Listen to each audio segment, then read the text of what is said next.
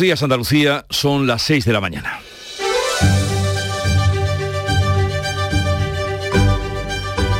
Despierta tu mente, descubre la realidad. En Canal Sur Radio, La mañana de Andalucía con Jesús Vigorra.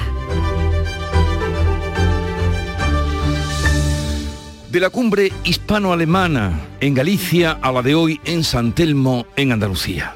La cumbre de España y Alemania terminó con la presión de ambos países sobre Francia para que apoye la red del gasoducto MidCat y levante el veto con la idea de tenerlo activo en 2025 y desviando el bluff del escudo antimisiles que costearían ambos países, España y Alemania. Mientras tanto, aquí, en la sede de la Junta de Andalucía, el presidente Juanma Moreno recibe esta mañana a su homólogo aragonés, el socialista Javier Lambán, y hablarán de impulsar el corredor ferroviario central, la infraestructura clave para ambos territorios y dos asuntos económicos principales, la rebaja fiscal y la reforma de la financiación. Esto sucederá un día con mucha actividad en el Congreso, donde María Jesús Montero va a presentar el proyecto de presupuestos generales para 2023 aprobado el martes en Consejo de Ministros. Ahora comienza el baile, que no es otro que buscar apoyos para lograr la tramitación parlamentaria de las cuentas. Pero también en el Congreso comienza hoy el debate sobre la reforma del aborto, la ley trans de Irene Montero, cuestionada por el PSOE, y la ley de bienestar animal. Y en contra de la estrategia que planteaba y que defendía hace tan solo unos días en este mismo programa el ministro de Agricultura, Luis Planas, ayer anunció en el Congreso que mañana va, que España va a recurrir ante la justicia europea el veto a la pesca de arrastre que perjudica seriamente a la flota andaluza, especialmente al Golfo de Cádiz. Unos 120 barcos en Andalucía. En Canal Sur Radio, La mañana de Andalucía con Jesús Vigorra. Noticias. ¿Qué les vamos a contar? Con Manuel Pérez Alcázar. Buenos días, Manolo. Buenos días, Jesús Vigorra.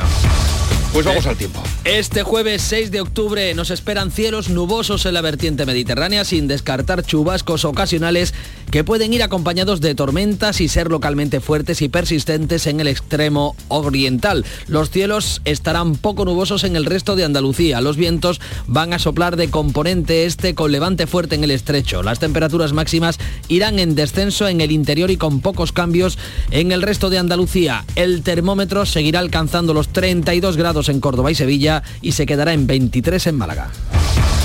Cumbre de los presidentes de Andalucía y Aragón con la rebaja fiscal y la reforma de la financiación autonómica sobre la mesa. Juanma Moreno, el presidente andaluz, recibe en San Telmo al socialista Javier Lambán en una reunión para unir esfuerzos sobre intereses comunes. Entre esos asuntos está la necesidad de impulsar el corredor ferroviario central, infraestructura clave que conectará el puerto de Algeciras con el norte de España. El portavoz del gobierno andaluz, Fernández Pacheco, asegura que Moreno y Lambán podrán abordar los dos grandes grandes debates nacionales que lidera Andalucía, la rebaja fiscal y la reforma de la financiación. Eh, yo no acotaría eh, la reunión a, un tema nada más. Es verdad que eh, hay un tema que provoca la reunión, pero estoy seguro que los dos presidentes tendrán tiempo de abordar todos aquellos asuntos que sean de interés general para sus dos territorios, para Andalucía y Aragón, pero también para el conjunto del país, puesto que no hay que olvidar que los presidentes autonómicos son los representantes ordinarios del Estado en cada uno de sus territorios, ¿no? y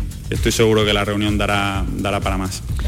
Lambán es uno de los presidentes autonómicos socialistas que se ha abierto a deflactar el IRPF, como ha hecho Andalucía hace un año. Formó parte de la cumbre de comunidades afectadas por la despoblación convocada por Feijó para reclamar una reforma de financiación. Como Andalucía, las comunidades infrafinanciadas coinciden en reclamar un fondo de compensación transitorio mientras se reforme el modelo. La reunión de Moreno y de Lambán llega un año después de que el presidente andaluz iniciara contactos con los eh, presidentes valenciano, murciano y gallego. Pedro Sánchez culpa al Partido Popular del bloqueo de la reforma de la financiación autonómica, pero el gobierno no ha avanzado desde la propuesta planteada hace ahora casi un año. El presidente del gobierno culpa al PP de bloquear la reforma que lleva pendiente ocho años. Sin embargo, desde que Hacienda planteó su propuesta el pasado mes de diciembre, el gobierno no ha avanzado nada. El presidente esquiva a referirse al fondo de compensación que reclaman Andalucía y Comunidad Valenciana y asegura que el próximo presupuesto destina a las comunidades una cifra récord, 135.000 millones de euros, un 24 4% más que este año. Desde el Parlamento andaluz los grupos confrontan. PP, PSOE y los grupos de izquierda defienden el acuerdo que reclama 4.000 millones de euros por el déficit de financiación. Vox lo rechaza. Este jueves se celebra el primer encuentro mensual entre el Gobierno de la Junta y los grupos. El Banco de España rompe las previsiones de los presupuestos generales del Estado precisamente el día en que hoy llegan al Congreso. El supervisor deja el crecimiento económico en el 1,4% en 2023 frente al 2,1% que recogen las cuentas. También vaticina un estancamiento del empleo y más inflación. Sin embargo, secunda el optimismo del Ejecutivo y coincide en que la economía crecerá este año un 4,4%. La ministra de Hacienda presenta hoy en el Congreso los presupuestos y comenzará a negociar apoyos con sus socios de investidura. España y Alemania aumentan la presión para que Francia acceda a la construcción del gasoducto que uniría a ambos países. Pedro Sánchez y Olaf Scholz piden fortalecer la capacidad defensiva y la autonomía energética de Europa. La cumbre hispano-alemana de La Coruña ha aunado fuerzas de ambos países para vencer la reticencia de Francia sobre la construcción del gasoducto MidCat. España y Alemania quieren que esté en funcionamiento en 2025. Pedro Sánchez asegura que reducirá la dependencia energética de Europa. Lo que pide España y lo que pide, lógicamente, la península ibérica es estar interconectados, estar integrados en el mercado energético. Creo que eso es bueno para Francia, es bueno para Alemania, es bueno para Europa y sin duda alguna, en un momento como el actual, a nosotros, en fin, a, todos los europeos nos, daría una mayor tranquilidad. Sánchez y Scholz comparten la necesidad de reforzar la capacidad defensiva de Europa, aunque no han hablado del escudo antimisiles que propone Alemania. Sigue la escalada bélica, Rusia encadena nuevas derrotas y decreta la expropiación de la planta nuclear de Zaporilla. Mientras tanto, Corea del Norte vuelve a lanzar misiles al mar de Japón. Ucrania recupera más terreno ocupado y se ha adentrado en la región de Lugansk. A falta de triunfos militares, Putin decreta la expropiación de la planta nuclear más grande de Europa, la de Zaporilla. En otro punto, en Corea del Norte, se ha lanzado esta madrugada otros dos misiles al mar de Japón. Es el sexto lanzamiento en 10 días. La tensión va en aumento. Pyongyang actúa en represalia a las maniobras militares que han desplegado este miércoles Estados Unidos y Corea del Sur. La Comisión Europea propone nuevas sanciones a Rusia y extender a los 27 la excepción ibérica, el tope al precio del gas para producir electricidad que hasta ahora tenía Portugal y España. Se debatirá en la cumbre informal de mañana en Praga a la que hoy viaja Pedro Sánchez. La presidenta von der Leyen presiona a los gobiernos para que acepten imitar la excepción ibérica y establecer compras conjuntas para evitar que la competencia entre países encarezca el producto. Von der Leyen ha afeado a su país, a Alemania, la concesión de 200.000 millones de euros en ayudas porque rompe el discurso de unidad.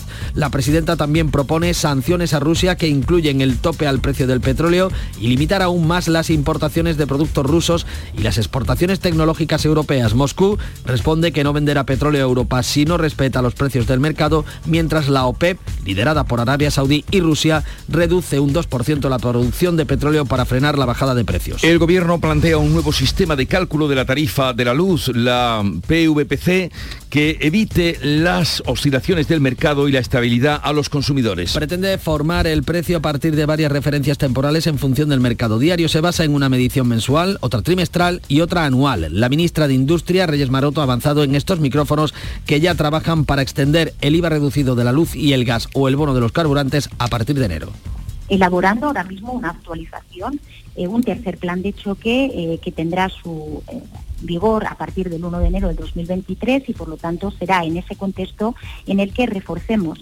algunos de los instrumentos de las medidas que el Consejo General del Poder Judicial se reúne esta mañana sin consenso para cubrir las dos vacantes del Tribunal Constitucional.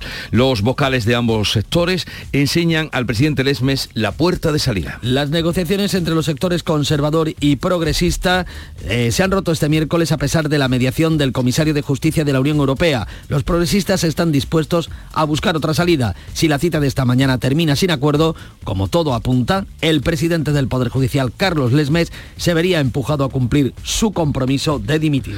Juanma Moreno participará en un debate sobre desertificación organizado por Felipe González. González ha invitado al presidente de la Junta al debate junto a los presidentes socialistas de Castilla-La Mancha, Emiliano García Paje y de Aragón, Javier Lambán, dos varones críticos en estos momentos con la dirección de Ferraz. El acto girará en torno al coloquio sobre la problemática de la desertificación o la incidencia de los incendios. El acto, organizado por la Fundación Felipe González, se celebrará en Toledo el 20 de octubre con motivo del 40 aniversario de la primera victoria del del PSOE. España interpondrá recurso contra el veto del comisario europeo a la pesca en 87 zonas del Atlántico que afectan muy directamente a la flota de Cádiz y de Huelva. El ministro Planas confirma la, eh, la presentación del recurso ante el Tribunal de Justicia de la Unión Europea contra la prohibición de la pesca de arrastre decretada por la Comisión Europea en 87 zonas atlánticas, entre ellas el Golfo de Cádiz. Y llegó el día, el Sevilla cesa a Julen Lopetegui tras una dura derrota en Champions. El Sevilla ha perdido 1 a 4 ante el Borussia de Dortmund.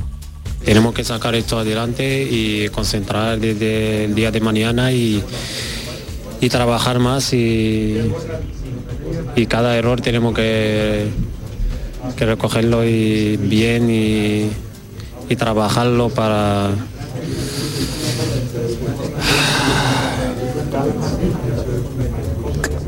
Las lágrimas y el desaliento de Enne-Siri tras un resultado inapelable que se ha saldado con el cese del entrenador en una noche en la que el Pizjuán ha pedido la dimisión del presidente José Castro. Roma y Betis se ven hoy las caras en, eh, la, en la Europa League.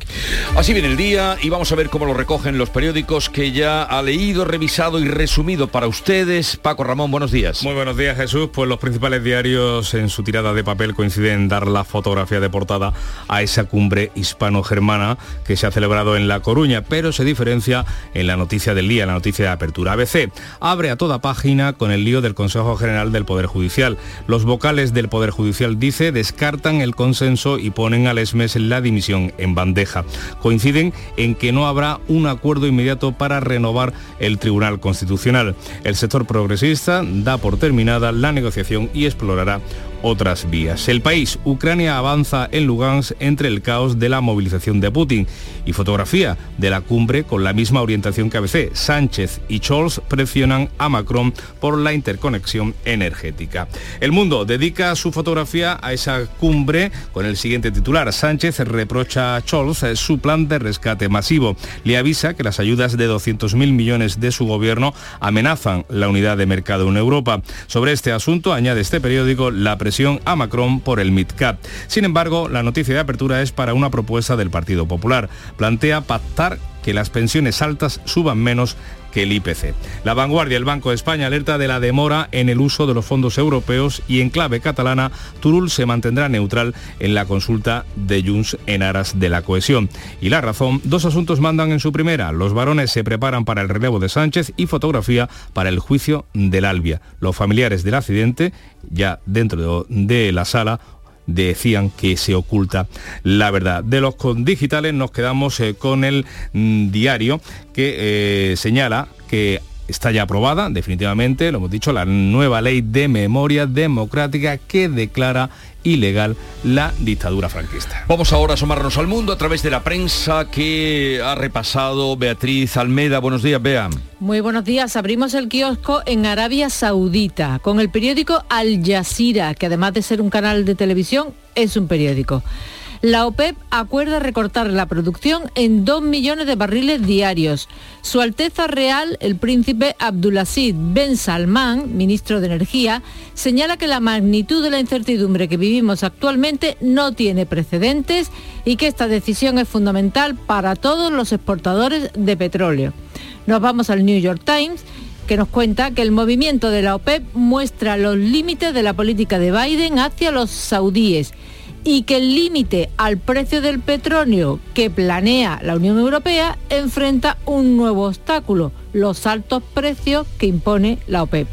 Sobre este mismo asunto, el Pravda ruso dice que los estadounidenses están insatisfechos, insatisfechos con el, el aumento de precios, pero para nuestro país la reducción puede ser beneficiosa Cuenta además que el presidente ruso eh, ha firmado un decreto por el que la central nuclear de Zaporilla pasa a ser propiedad de la Federación Rusa.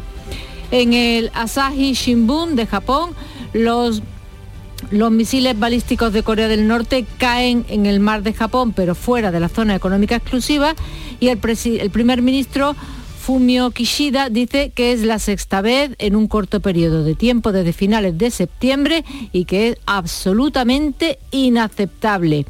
Termino con el Shosun Ilbo de Corea del Sur, que dice que el Corea del Norte vuelve a disparar. Y dice, un tiro largo y otro corto, a la misma distancia a la que están el cuartel del ejército de Corea del Sur y el portaaviones estadounidense Ronald Reagan. Es una forma de ostentar y de advertir que puede alcanzarlos. Nos interesa mucho en estos días lo que diga el Corea del Sur, ¿eh? los Coreas, lo que digan los periódicos de Corea. Nos interesa. Gracias, Almeida, por tenernos tan bien informados. Bueno, eh, la mañana de este jueves, querida Charo Padilla, como transcurrió en el Club de los Primeros? Como siempre, con alegría, eh, con vitalidad, con la gente contándome refranes, porque la cosa ha, habido, ha sido de refranes, y hablando con un primero por España, que los jueves siempre tenemos primeros por España, eh, eh, Alejandro es de Ciudad Real, tiene viñedos, canta, esto suena como Farcon cree. Y ahora mismo está en fase de recoger la uva. En diciembre volveremos a hablar con él porque estará, él también es eh, etnólogo. Porque estará ya el vino. Sí, porque él es etnólogo también, o sea que mm, controla todas las fases. Me ha encantado la entrevista. Y luego los refranes. El refranero español da para todo. Haz el bien y no mires con quién, más vale pájaro en mano que ciento volante, o a quien ciento madruga. Volante, ciento volante. Ciento volando. O a quien madruga, Ese es el Dios mejor. le ayuda. A quien madruga, Dios le ayuda. Por eso nosotros madrugamos. Hombre, tenemos a Dios aquí todos protegiéndolo. Uh, Charo Padilla, el entusiasmo vivo de cada mañana a las 5 en Canal Sur Radio. Y el día por delante hoy muchas cositas. No te quejará, Ana Giraldez. Hoy la agenda viene cargada. Habéis avanzado ya bastantes temas, pero bueno, hay otras. O sea que te hemos pisado el territorio. no, no tenía dónde elegir, afortunadamente.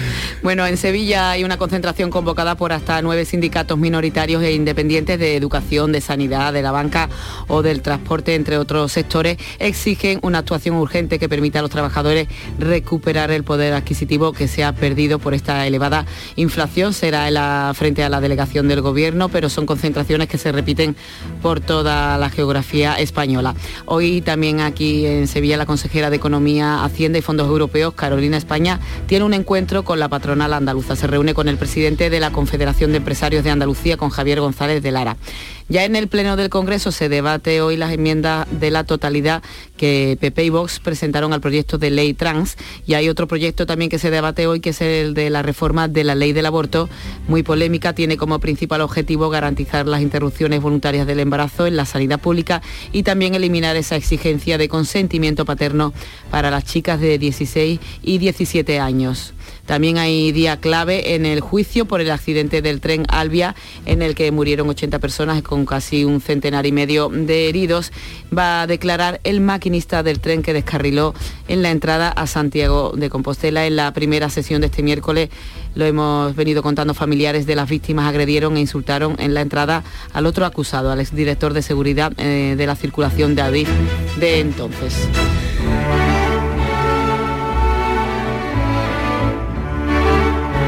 Felipe VI acudió por primera vez a la localidad de Lebrija, donde reside la aristocracia del cante, para apoyar el año Nebrija y estudiar con regantes la sequía que les atenaza. El tempranillo agradece el gesto. Tempranillo del rey en Lebrija.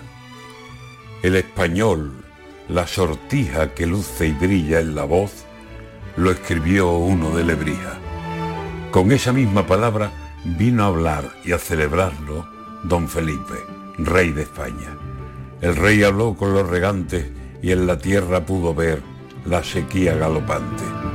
No hay palabra que consiga un temporal desmandado que socorra a la marisma.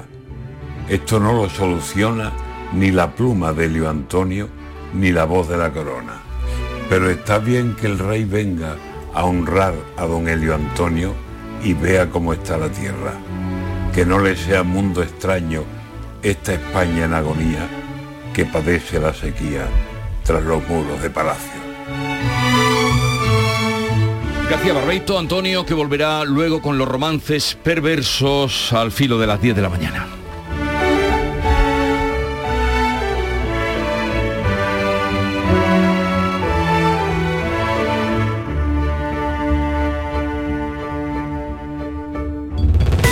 Por cierto, no sé si os habéis dado cuenta que es la primera vez, al menos mmm, que yo recuerde, que el rey en una recepción le iguala a otro y le saca un poco en altura eh, el alcalde de, de, Lebrija, Pepe Barroso. Eh, son pocos los que pueden no, poco, presumir poco, de esa, poco, poco de esa ninguno. es que están las televisiones puestas, muy bien a Andalucía Directo dando cuenta de la visita y es la primera vez yo que yo recuerde que un, eh, una personalidad que recibe con el rey le saca un poquito la cabeza. Como la las monjitas que también lo recibió y le llegaba a la cintura. pues aquí, y fue en Lebrija, podemos decir, y fue en Lebrija. Continúa ahora la información en Canal Sur Radio.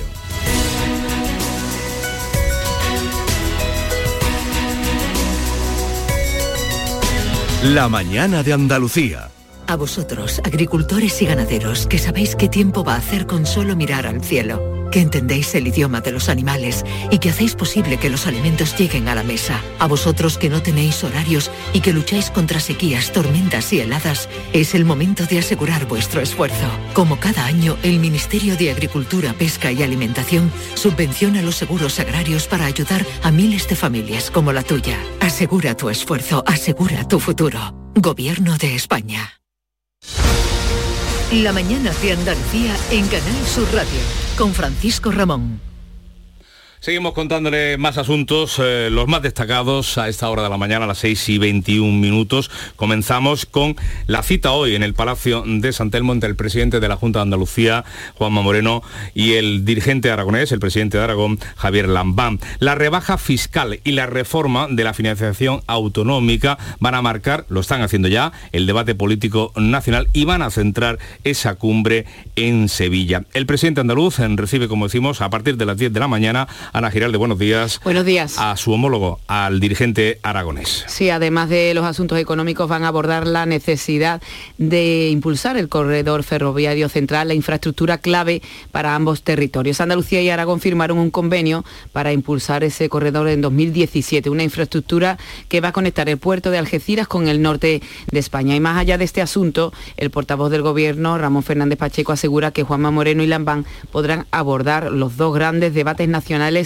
que está liderando Andalucía, la rebaja fiscal y la reforma de la financiación. Eh, yo no acotaría eh, la reunión a, un tema nada más. Es verdad que eh, hay un tema que provoca la reunión, pero estoy seguro que los dos presidentes tendrán tiempo de abordar todos aquellos asuntos que sean de interés general para sus dos territorios, para Andalucía y Aragón, pero también para el conjunto del país, puesto que no hay que olvidar que los presidentes autonómicos son los representantes ordinarios del Estado en cada uno de sus territorios, ¿no? y estoy seguro que la reunión dará, dará para más. Lambán es uno de los presidentes autonómicos socialistas que ha abierto a secundar la deflactación del IRPF que ha emprendido Andalucía. Pues la reforma del sistema de financiación autonómico que reclama el gobierno andaluz ha cobrado también protagonismo en el Congreso de los Diputados, donde el presidente Pedro Sánchez ha culpado al Partido Popular de bloquear precisamente esa reforma que lleva pendiente ya ocho años. Ha sido en la sesión de control al gobierno cuando el portavoz de Compromís ha reclamado ese fondo transitorio de compensación para Valencia y también para el resto de autonomías infrafinanciadas, entre ellas Andalucía. Queremos reformar el sistema de financiación autonómica, pero es evidente que con esta oposición negacionista, que es incapaz de cumplir con la Constitución, hombre, no vamos a pedirle peras al olmo. Sabemos perfectamente cuál es la estrategia de la derecha. También se habla de esa reforma ANA en el Parlamento andaluz. El PSOE anima al PP a ponerse de acuerdo entre ellos en qué modelo de financiación quieren. Ángeles Ferri. Así que bueno, hay que ser coherente. Lo que no se puede utilizar en la financiación autonómica, como ustedes comprenderán, como arma arrojadiza en esa dinámica que es de arremeter contra Pedro Sánchez, arremeter contra el PSOE, arremeter contra el Gobierno de España. No, mire, si ustedes quieren tomarse en serio la financiación autonómica, lo primero que tienen que hacer en el PP es ponerse de acuerdo. Pues desde el Gobierno, el popular Tony Martín acusa al PSOE de traicionar los acuerdos parlamentarios, exigiendo cuando gobernaba Rajoy y callando, dice, ahora. Como es Pedro Sánchez el que decide, pues ya sabemos lo que pasa. Eh, dándole patas para el lado al sistema de financiación autonómica, dándole patas no para el lado, sino para atrás a la posibilidad de que haya un fondo de compensación mientras ese sistema de financiación autonómica se pone en marcha para que las comunidades que más sufrimos la infrafinanciación, pues no la suframos tanto. Vox que se pronuncia desde su posición en la que da por, por superado el estado de las autonomías. Manuel Gavira. La culpa es del sistema y la culpa es de los partidos mayoritarios, que no son capaces de resolver. Mm, cuando están en el gobierno hacen una cosa y cuando están en la oposición critican lo que, lo que hace el gobierno de turno, que es exactamente lo mismo que hacían ellos cuando gobernaban. Hoy estará en estos micrófonos el dirigente de Vox, Manuel Gavira, y hoy tiene lugar el primero de los encuentros mensuales previstos por el Gobierno de la Junta con representantes de los grupos parlamentarios. Va a ser el consejero de la presidencia, Antonio Sanz, quien reciba a todos los portavoces. Cambiamos de asunto porque el Banco de España ha roto el cuadro macroeconómico de los presupuestos generales del Estado tan solo 24 horas después de su presentación por el Gobierno. El crecimiento será del 1 1,4% el año que viene, frente al 2,1% que recoge el Ejecutivo en sus cuentas. La institución que gobierna Pablo Hernández de Cos vaticina también el estancamiento del empleo y más inflación. Los precios terminarán este año con un incremento del 8,7%, escalarán otros 5,6% durante 2023. La creación de empleo ya se ha ralentizado durante el verano y no descarta que el paro vuelva a aumentar durante los próximos meses. Son riesgos que están ahí. Por el contrario, el supervisor se ha alineado con el optimismo del Ejecutivo y coincide con él en que la economía va a crecer a final de este año el 4,4%. Cuentas eh, públicas que llegan hoy precisamente al Congreso de los Diputados. Más asuntos, sincronía y sintonía absoluta entre España y Alemania en la cumbre celebrada en La Coruña. Tanto el canciller alemán Olaf Scholz como el presidente del gobierno Pedro Sánchez han rubricado los compromisos de cooperar para frenar la crisis energética y hacer frente a Europa o que Europa haga frente a Rusia. Gema Vélez. Sí, unidad para afrontar la crisis energética. El canciller Scholz lo dejó claro, hay que cooperar para bajar los precios de la energía. Uno de los pasos es construir el MidCat y conseguir que lo apoye Francia.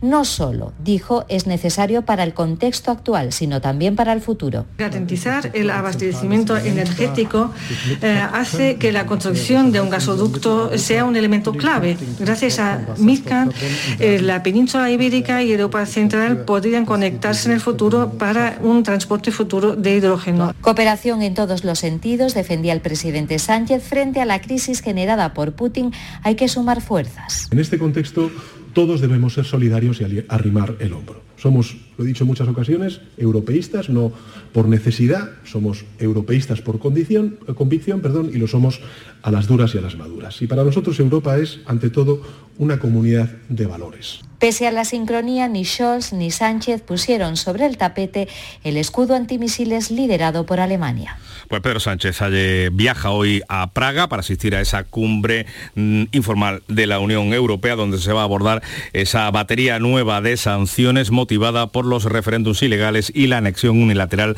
de cuatro provincias ucranianas. Y Bruselas precisamente sigue buscando una solución a la crisis energética. El último paso lo ha dado la presidenta de la Comisión, Ursula von der Leyen, quien está presionando a los gobiernos de cara a la cumbre informal que se celebra en Praga. Sus cambios pasan por copiar la excepción ibérica y limitar el efecto del gas en el precio de la electricidad, negociar mejores precios con Noruega y Estados Unidos, además de establecer compras conjuntas para evitar que la competencia entre países encarezca el producto. En este punto, von der Leyen ha feado a su país, a Alemania, la concesión de 200.000 millones de euros en ayudas porque rompe ese discurso de unidad. La comisaria también aboga por fijar un tope al TTF holandés, el índice de referencia para fijar el precio del gas en Europa, porque dice está lleno de especuladores. Pues eh, seamos 6 y 28 minutos eh, de la mañana. Es el tiempo de irnos a un avance publicitario. La tarde de Canal Sur Radio con Mariló Maldonado tiene las mejores historias y las más emocionantes. Un programa para disfrutar de la tarde, cercano, pendiente de la actualidad, con un café con humor. Te escucho en tu radio. La tarde de Canal Sur Radio con Mariló Maldonado. De lunes a viernes a las 3 de la tarde. Más Andalucía, más Canal Sur Radio. 6 y casi 29 minutos, eh, vamos al deporte después del cese de Julen Lopetegui en el, en, el, en el gobierno, queríamos decir, en el banquillo del Sevilla. Antonio Camaño, ¿qué tal? Buenos días. Hola, ¿qué tal? Buenos días. Un Sevilla digno, un Sevilla que compitió en la noche de ayer, pero un Sevilla que con su mejor versión no le da para vencer en Europa. 1-4 resultado final ante el Borussia de Dortmund y hasta aquí llega la historia de Julen Lopetegui al frente del banquillo sevillista, un entrenador que se marcha con sentimientos enfrentados, pero muy agradecido a todo lo que le ha dado el Sevilla. Lo primero que siento es agradecimiento, muy, mucho agradecimiento a, un club como el Sevilla, a toda su afición, a toda su gente, a toda la gente que está conmigo en la ciudad deportiva, a todos mis jugadores que me han regalado eh, tres temporadas y pico maravillosas. De pena por, eh, por, por, dejar un, equipo que, que, quiero mucho y un equipo que sin ninguna duda va a estar eh, siempre en, en, mi corazón para, para siempre. Y todo hace indicar que hoy va a llegar San Paoli a Sevilla, se va a hacer cargo de la plantilla. Esta tarde está previsto el primer entrenamiento con el nuevo técnico para conocer a sus nuevos jugadores e intentar reflotar una nave que parece muy tocada. Y el Betis compite también en la jornada de hoy Europa League, enfrentamiento ante la Roma de Muriño, partido trascendental, partido fundamental si se quiere terminar primero de grupo para evitar una eliminatoria de más. Andalucía son las seis y media de la mañana. La mañana de Andalucía con Jesús Vigorra. Y a esta hora con Ana Giralde repasamos en titulares las noticias más destacadas que les estamos contando hoy. El presidente andaluz Juanma Moreno y el presidente aragonés Javier Lambán se reúnen hoy en medio de la polémica fiscal. El presidente andaluz recibe esta mañana al aragonés en San Telmo con una agenda claramente económica. Además buscarán cómo impulsar el corredor ferroviario central. El Banco de España rompe las previsiones de los presupuestos que llegan hoy al Congreso. El supervisor limita el crecimiento del año que viene al 1,4% frente al 2,1% que recoge las cuentas del Ejecutivo y advierte de la pérdida de fuelle del empleo y habrá y que habrá más inflación. Finaliza la cumbre hispano-alemana en Galicia. Sintonía entre Madrid y Berlín para presionar a Francia por la interconexión del gas. Sánchez se alinea con la Unión Europea y el canciller Scholz su plan de ayudas para rebajar los precios de la energía en Alemania. Europa acuerda nuevas sanciones contra Rusia. La primera, topar el precio del petróleo ruso. Además, los 27 analizarán a partir de hoy en Praga la reforma del mercado energético que propone Bruselas y que recoge la solución ibérica para minimizar el efecto del gas en el precio de la electricidad.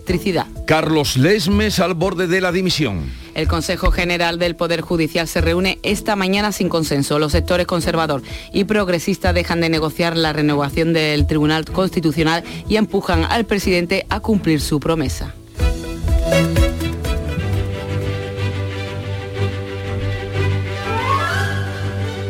Es la festividad de San Bruno de Colonia, nombre que se hizo muy popular en los últimos años. No era común, pero Bruno empezó a, sonar. Hay 23.000 Brunos en España. Ah, pues fíjate que no me lo esperaba eso. Ana, me ha sorprendido. Me ha sorprendido 23.000 eh, Brunos en España. Bueno, enseñó ciencias eclesiásticas en la Galia, pero deseando llevar una vida solitaria con algunos discípulos, se instaló en el apartado valle de la Cartuja en los Alpes. Eh, por otra parte, precioso, no, no es mal gusto. Y ahí hay un cuadro en, en el Museo de Bellas Artes de Sevilla, San Bruno en el refectorio hay, creo que hay otros en donde aparece San Bruno, pero ese es excepcional de Zurbarán. Tal día como hoy, 6 de octubre, que estamos ya, de 1623, Velázquez era nombrado pintor de cámara de Felipe IV. Pero este no era su único empleo, ya sabéis que era aposentador, que era de lo que vivía. Lo otro era pues en los ratos libres, el grandísimo pintor Velázquez. Y tal día como hoy, de 2012, el exmayordomo del Papa Paolo Gabriele, que algunos recordarán este nombre, Paolo, ay, oh, Paolo, ¿cómo era Paolo? Fue condenado a 18 meses de cárcel por robar documentos del propio pontífice. Y la frase del día creo que es la más corta que he traído aquí en toda la época de la cita. Sí, sí. Dice, hazte la vida feliz. Como decía, no me acuerdo quién. En algún lugar la vi. Hazte la vida feliz. Creo que la más cortita que hemos traído hasta ahora, pero tiene su, su, cosa y su aquel. Y vamos ahora con la segunda entrega de la prensa nacional. Querido Paco Ramón, hazte la vida feliz. Esperamos que también lo sea para nuestros oyentes eh, con Mirando la Prensa. Hoy coinciden todos los diarios en la fotografía mm, de portada que la dedican a esa cumbre hispano-germana que se ha celebrado en La Coruña. Se diferencian, como no puede ser de otra manera, en las diferentes noticias destacadas del día. ABC abre a toda página con el lío del Consejo General del Poder Judicial. Los vocales del Poder Judicial descartan, dice el consenso, y ponen al ESMES la dimisión en bandeja. La foto para el canciller alemán y el presidente del gobierno en tierras gallegas con el titular Sánchez y Scholz presionan a Macron. Le reclaman que desbloquee el MidCat para que esté listo en 2025. En la edición de Sevilla, la foto es para la visita del rey a Lebrija en apoyo al año Lebrija, Nebrija. Perdón. El país, Ucrania, avanza en Lugansk entre el caos de la movilización de Putin y fotografía de la cumbre con la misma orientación que ABC. Sánchez y Scholz presionan a Macron por la interconexión energética. Sobre la crisis del Consejo General del Poder Judicial, el diálogo para renovar el Constitucional revienta en el Poder Judicial y el Banco de España, añade, discute la previsión de crecimiento de los eh, presupuestos. Corte de pelo a tijeretazos por las iraníes, iraníes, una secuencia de fotos de diferentes actrices francesas en apoyo a las mujeres en este país con la veterana Julia Binoche a la cabeza. El Mundo dedica su fotografía a la cumbre hispano-alemana con este titular. Sánchez reprocha a Scholz su plan de rescate masivo. Le avisa que las ayudas de 200.000 millones de su gobierno amenazan la unidad de mercado. Sobre este asunto añade este periódico la presión a Macron por el MidGat. Sin embargo, la noticia de apertura es para una propuesta del PP. Plantea pactar que las pensiones altas suban menos que el IPC. También recoge este periódico que el padre de una víctima del Albia agrede al ex jefe de seguridad de Adif en el juzgado. Y movilización en Radio Televisión Española ante el golpe partidista del partido para apuntar a la, apuntar a la presidenta, la nueva presidenta Elena Sánchez. La vanguardia el Banco de España alerta de la demora en los usos eh, de los fondos europeos y la razón, dos asuntos mandan en su primera. Los varones se preparan para el relevo de Sánchez y fotografía para el juicio del Albia, del siniestro del tren Albia. Digitales, el español dice que eh, el Banco de, España eh, advierte al gobierno de que no debería subir tanto las pensiones en pleno frenazo económico. El confidencial, atención a esta información, Hacienda se lanza a la caza de falsos cambios de residencia a Madrid desde otras comunidades autónomas. La agencia tributaria ha intensificado las inspecciones y la agresividad en los cambios de residencia fiscal entre comunidades autónomas en medio de esa polémica de la eliminación, por ejemplo, en Andalucía del impuesto de patrimonio. El diario aprobada definitivamente la nueva ley de memoria democrática que declara ilegal la dictadura franquista. De la prensa andaluza traemos dos portadas, la del Huelva Información y la del Diario de Sevilla, que salvo una palabra, la que corresponde a la ciudad, dice lo mismo. Sevilla reúne las condiciones para ser la sede de la Agencia Espacial. Y en este caso, desde Huelva se dice que Huelva reúne los requisitos para acoger la Agencia Espacial. Dos apuntes más, uno del diario de Almería, Andalucía y Murcia contra el cierre del grifo del trajo. Y como hemos hablado esta semana de la formación de nuestros jóvenes, he aquí una de las causas. El Málaga hoy, el auge de la FP en Málaga deriva en lista de espera en todos los ciclos. Sí, sí. Faltan 200.000 eh, plazas en España para eh, de demanda que hay para la formación profesional. Bueno, ojalá y se tenga en cuenta y sirva para atender esa demanda. Bien, vamos ahora a la segunda entrega de lo que es la prensa internacional. Beatriz Almeda, te escuchamos. Pues la prensa británica continúa a vueltas con las luchas internas de, dentro del partido Tory. Titula el Times, o cambia o la barren. Es la advertencia de un aliado cercano a Boris Johnson que le dice al Partido Conservador que enfrenta una derrota aplastante en las próximas elecciones a menos que la señora Truss cambie de rumbo. El Daily Mail sale en su defensa, dice que una desafiante Liz Truss está luchando ante sus críticos y promete derrotar a los que ella llama los enemigos que frenan a Gran Bretaña. Nos vamos a Francia. Eh, encuentro este titular en Le Monde. Sobriedad energética, el plan del gobierno para pasar el invierno y prepararse para el futuro. Las administraciones darán ejemplo potenciando el teletrabajo y cortando el agua caliente en los aseos. Van a pedir que se rebaje la velocidad máxima en las autopistas de 130 a 110 kilómetros por hora. Y así abuela pluma, no he visto en la prensa alemana, no he visto que recoja la reunión de ayer de Scholz y de Pedro Sánchez. Lo que sí detecto desde hace días son muchos artículos y reportajes preparando a la población para el frío que van a pasar. El crudo invierno que dijo Guterres. Dice, el invierno en el que Berlín Oeste no tuvo calefacción el de 1948. Dice, nunca he vuelto a tener tanto frío. Relata una señora de 96 años que cuenta cómo se calentaban los berlineses, metiéndose en la cama con toda la ropa puesta y bajo, las y bajo todas las mantas posibles. No sé yo si, si están dando idea. Bueno, eh, Arabia Saudita, el Arab News. La OPEP acuerda un recorte de producción de 2 millones de barriles por día a pesar de las preocupaciones de Estados Unidos. La decisión se toma para impulsar el precio del petróleo que ha caído a 90 dólares desde los 120 dólares de hace tres meses por temor a una recesión económica mundial. El New York Times cuenta hoy que Estados Unidos cree que Ucrania está detrás del asesinato de María Dugina, hija de un ideólogo del ideólogo de Putin. Funcionarios estadounidenses dicen eh, que no estaban al tanto de este plan y que han amonestado a Ucrania por ello. Esto abre una brecha Una, una en gran la confianza polémica, sí.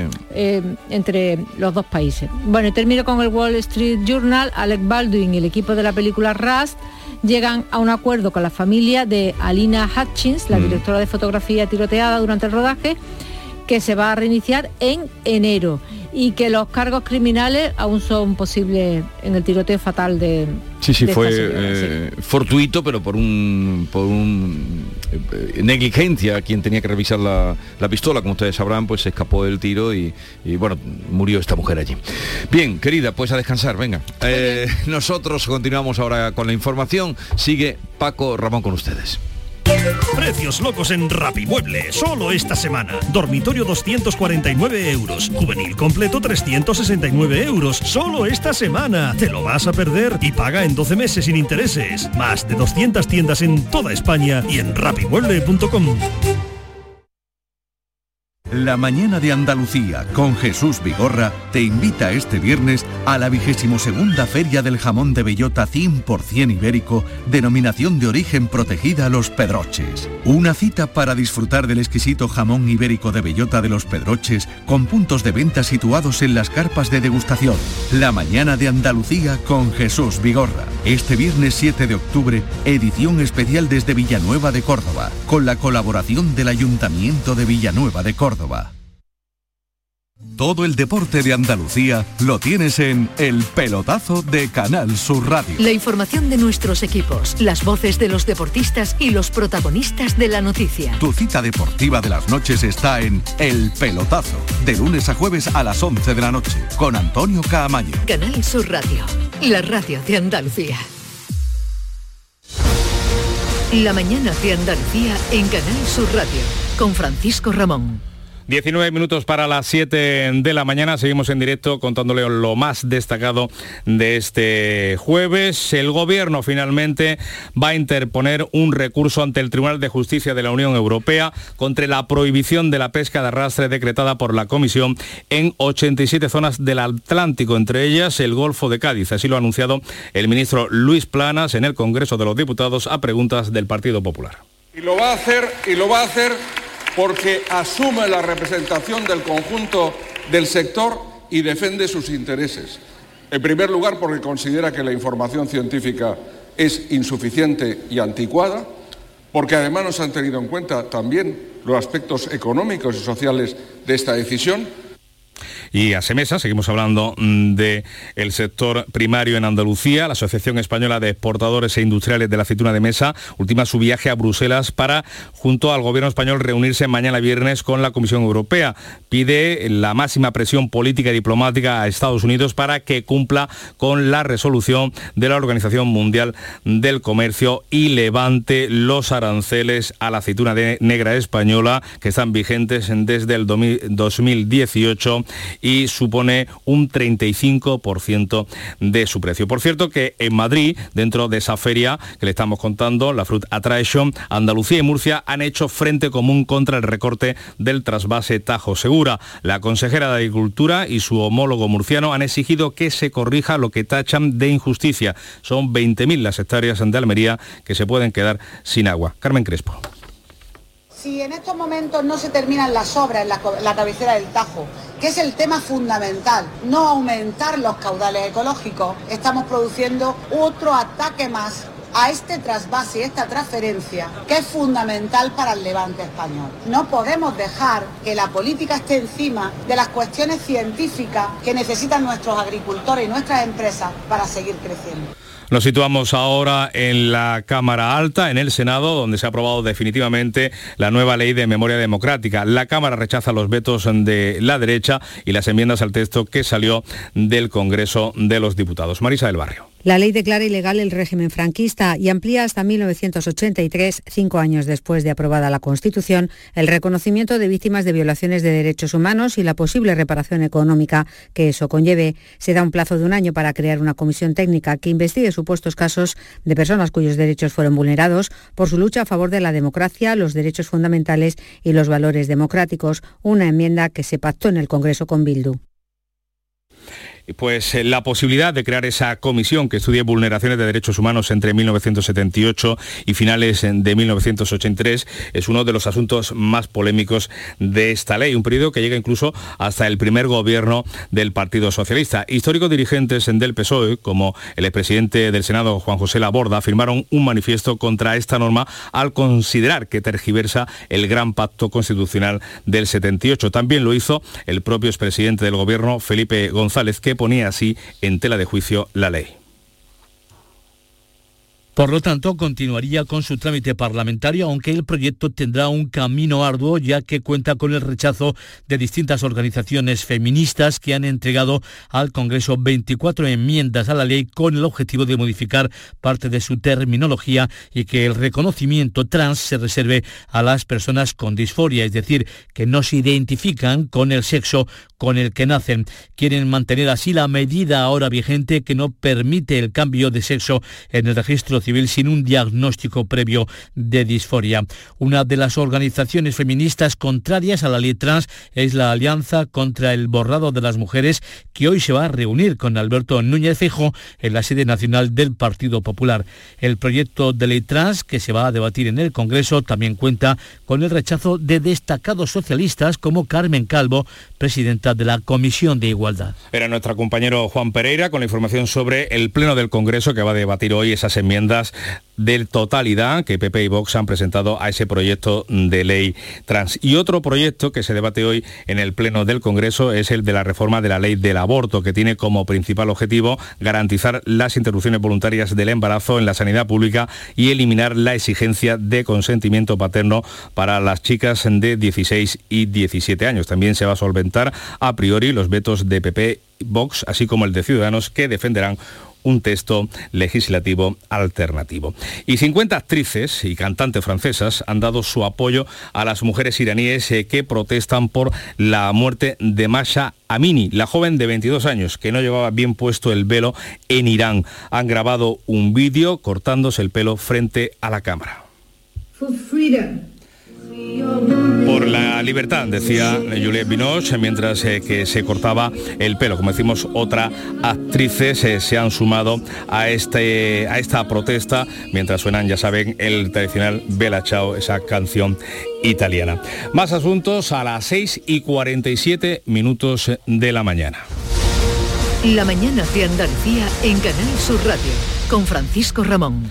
Les contamos que la situación ya se da por seguro. El uso de la mascarilla seguirá siendo obligatoria en los transportes públicos este otoño. La Interterritorial de Salud del viernes lo va a ratificar salvo sorpresas. Tras las recomendaciones unánimes de los expertos y después de que PSOE, el PP y Unidas Podemos hayan tumbado la propuesta de Ciudadanos y Vox en el Congreso para que se retirara de forma eh, inmediata. En los micrófonos de Canal Sur Radio, la consejera de Salud Catalina García ha dicho que los próximos meses van a ser difíciles eh, por la circulación de los virus respiratorios. La gripe viene fuerte y también se espera una subida de los casos del COVID. Tenemos claro que, la incidencia del COVID va a subir ahora en estos meses venideros eh, ya lo estamos viendo en otras comunidades autónomas del norte, donde la incidencia ha subido de una manera más importante y en, eh, nuestra comunidad autónoma subirán también cuando cambie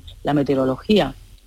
Pues eh, cuando cambie la meteorología se espera ese repunte de los casos eh, del COVID. Sobre la situación de los profesionales sanitarios, la consejera ve complicada la equiparación salarial con el resto de España, pero destaca que ya el 70% de los médicos que acaban aquí su formación deciden quedarse en nuestra tierra para trabajar. Pues los médicos, los de atención primaria, han lanzado un mensaje de socorro a las administraciones por la mala situación en la que se encuentran los centros de salud. Se quejan de la falta de facultativos y de que apenas pueden dedicar tres minutos por paciente.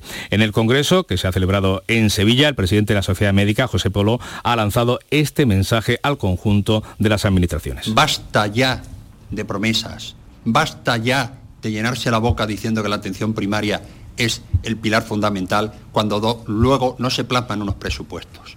Pensamos además desde Semergen que es ahora o nunca cuando debemos trabajar y dar la cara. Y un apunte del exterior porque Corea del Norte ha vuelto a lanzar misiles esta madrugada al mar de Japón. Es el sexto lanzamiento en 10 días y la tensión en la zona va increciendo. Así llegamos a las 7 menos 10 de la mañana. Es el tiempo de la información local, la más cercana aquí en Canal Sur Radio y Radio Andalucía Información.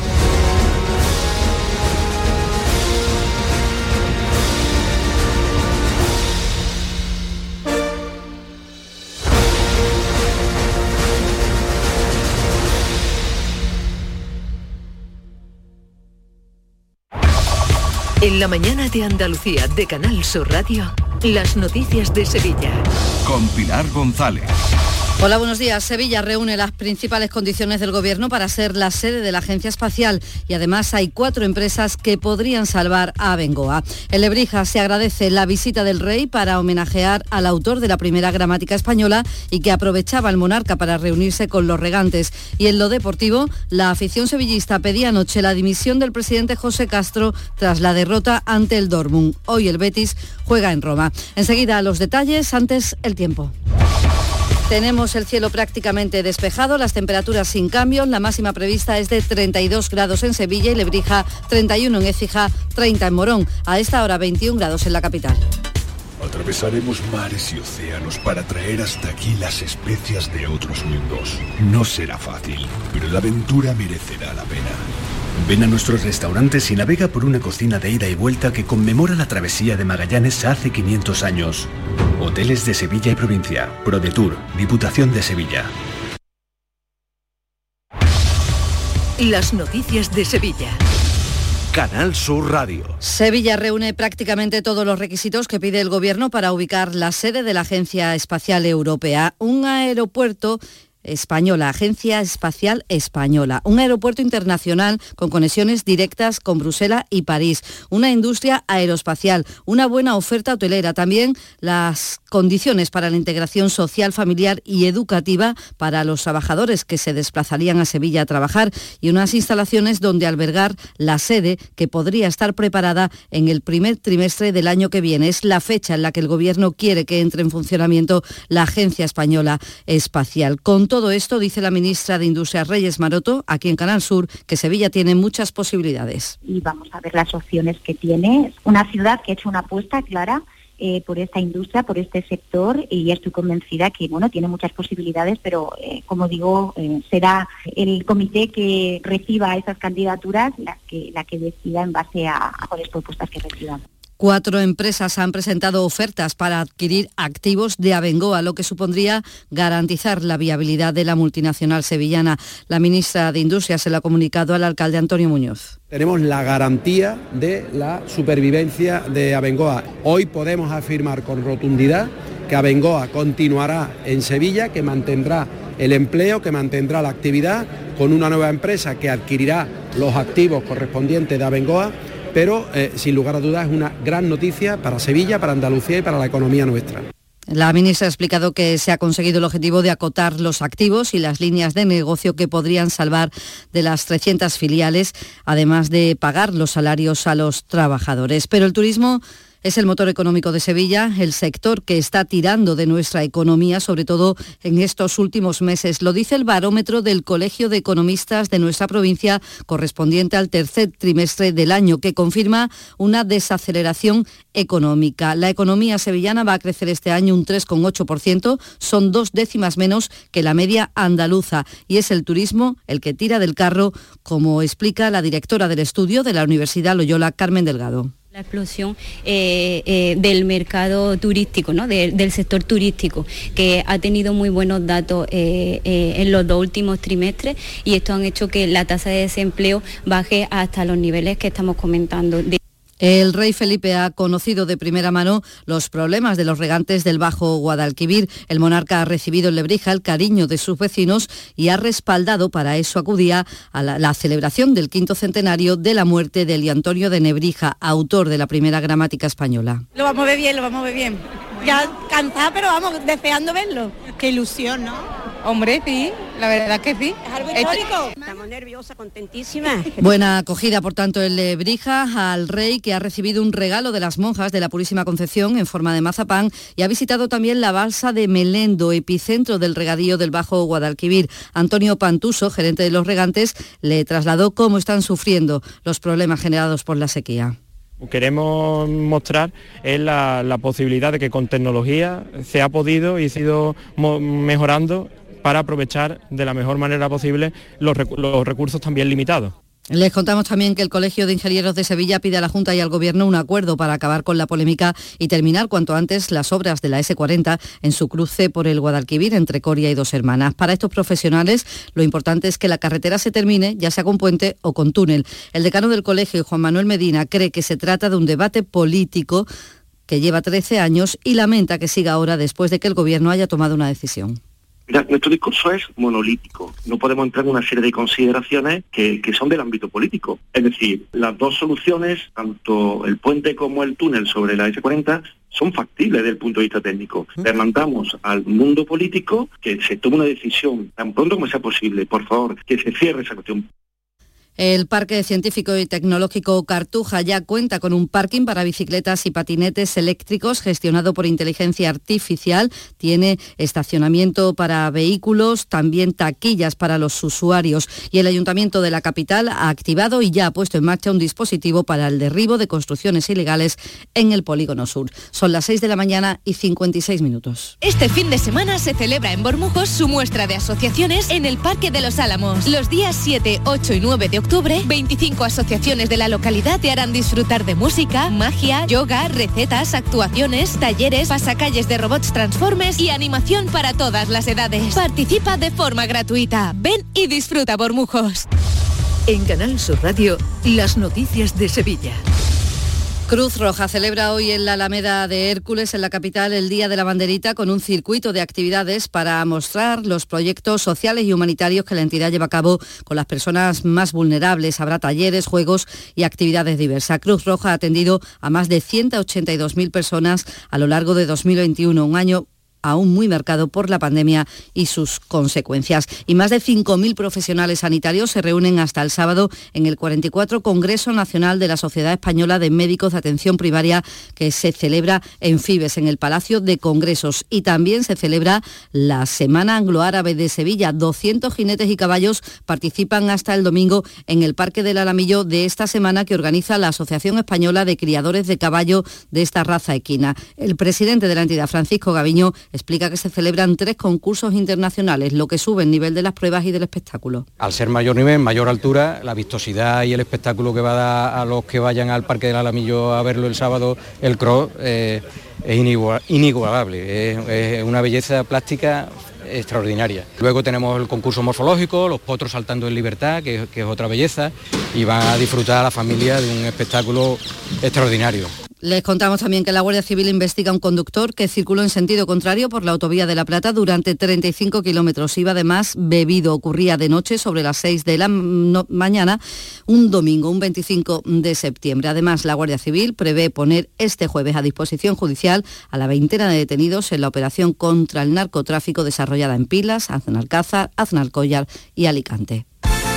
Deportes, Antonio Camaño, buenos días. Hola, ¿qué tal? Buenos días. Un Sevilla digno, un Sevilla que compitió en la noche de ayer, pero un Sevilla que con su mejor versión no le da para vencer en Europa. 1-4 resultado final ante el Borussia de Dortmund y hasta aquí la historia de Jules Lopetegui al frente del Sevilla. Cesado en la noche de ayer, al finalizar el partido, hoy llega San Paoli, por la tarde va a entrenar con su nuevo equipo, va a entrenar y va a conocer a sus jugadores y se va a centrar en recuperar a un Sevilla que anda tocado en Europa y también tocado en la competición doméstica. Y compite en Europa League hoy el Betis ante la Roma de Mourinho en un partido trascendental y fundamental si el Betis quiere terminar primero de grupo y evitar una eliminatoria de más. Roma, la ciudad eterna. 3.000 años de historia. El foro, el Coliseo, el Vaticano.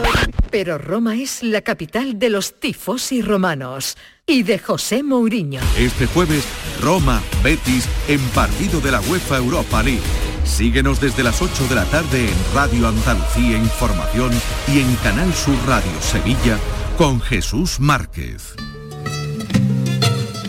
La paz mundial será protagonista del Festival de la Guitarra de Sevilla que comienza hoy hasta el próximo 22 de octubre. Se ofrecen 18 representaciones en cuatro espacios escénicos distintos de la ciudad. El espacio Turina, Capilla Gótica del Real Alcázar, Antiquarium y el espacio Santa Clara. Y anoche Miguel Poveda actuaba en la Plaza de España en el Icónica Fest y elegía el himno de Andalucía de Manolo Sanlúcar.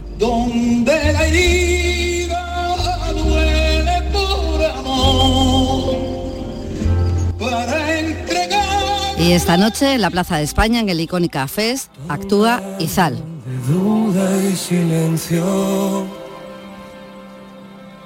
Pues así con música llegamos al filo de las 7 de la mañana, 18 grados en los Palacios, también en Isla Mayor, 21 en Sevilla.